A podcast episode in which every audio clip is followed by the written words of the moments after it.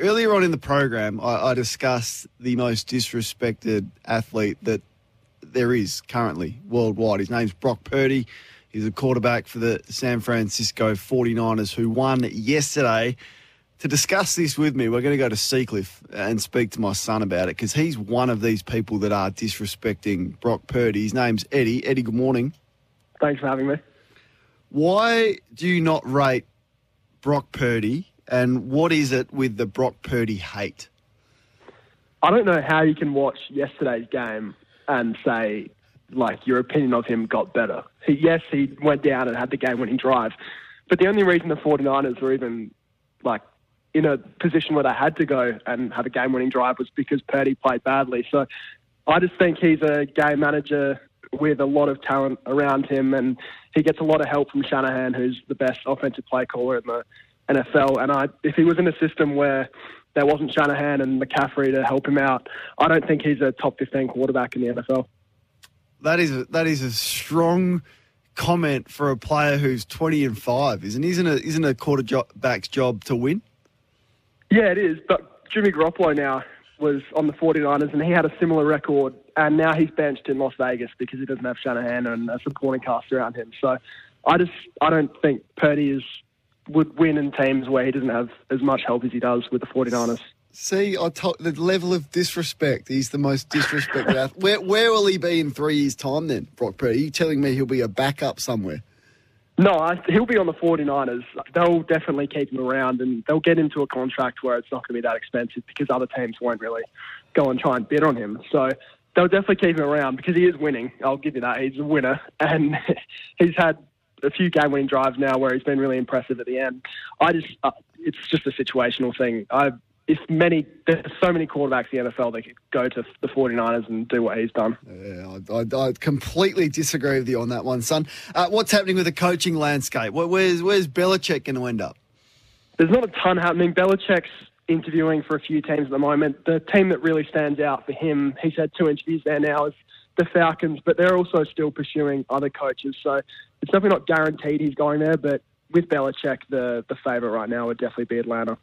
All right, and a quick take on the NBA as we sort of get to the interesting parts of your Golden State Warriors. They're done. The dynasty is over. But your quick 40-second summary of the NBA season and who are you watching closely?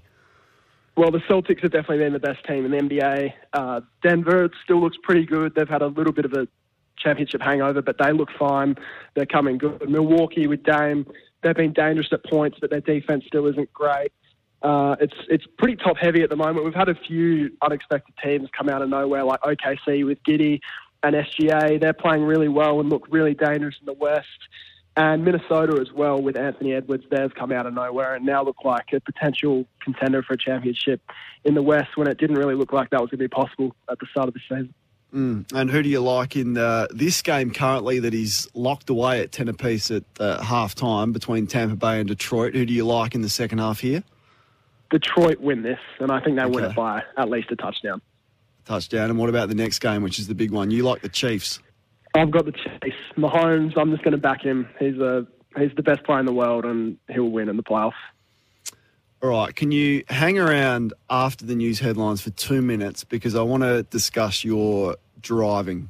Is it okay if you hang? Are you busy? Or what's happening today? No, I'm good. Home? I can hang around. Brothers, okay, you can hang around for 2 minutes on the other side of this. I want to discuss teaching your kids to drive. I got to say, it's one of the more interesting life lessons, teaching kids to drive.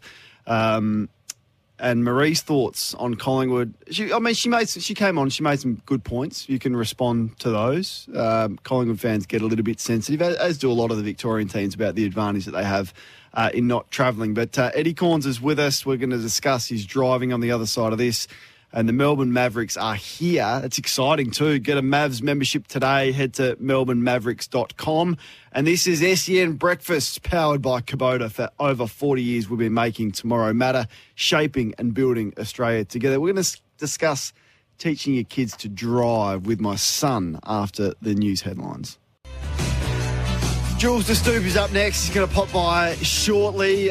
We hit a couple of early snags, but gee, we powered through with the help of Coxie and with the help of you and our great guest this morning on the McCafe menu there, our official coffee partner. Hopefully Sammy back with us tomorrow. Don't forget Bunnings Trade can help you get back to work with amazing value on a huge range. Eddie Cornes is alongside of me from home at the moment, trying to teach him to drive. Did you hang around? We still got you there?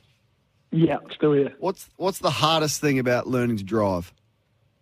Just, I guess, not really knowing how to do it at the start. The hiking and everything like that, I just have no idea. So, and in terms of who, I don't think Mum's listening, but who do you prefer to teach you to drive? Who's more stable and calm? Honestly, Mum's probably more calm. I don't know if she's a better teacher. Well, so you've had a crack at both of us there. So what's the issue with my teaching? I just think you get, I don't know what the word is. You get like over, honestly, probably scared, which is fair enough, but... Scared, yeah, because you get too close to the parked cars on the left and you drive too fast. Like, you've got a lead foot already. All right, well, we can let you go. You've got other business, but you've started your podcast, which is going well. Is there a big guest? Can you reveal exclusively for us here on SEN Breakfast the guest that you've got coming up on your podcast this week or not? On Wednesday, I've got Chris Ryan coming on to review the NFL and do a bit more. So that's very exciting.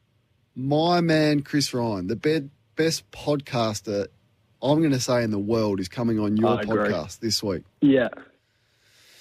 All right. Good stuff. I'll let you go back to doing whatever you were doing before you joined us this morning. Thanks for having me.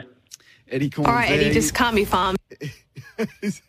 Exactly. Are you teaching your kids to drive?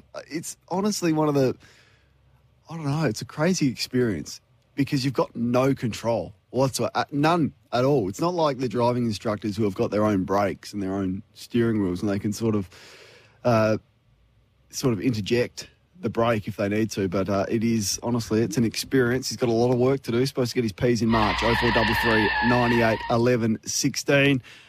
You can continue to have your say. We are locked up in the NFL. It is the Buccaneers and the Lions locked at 10 apiece.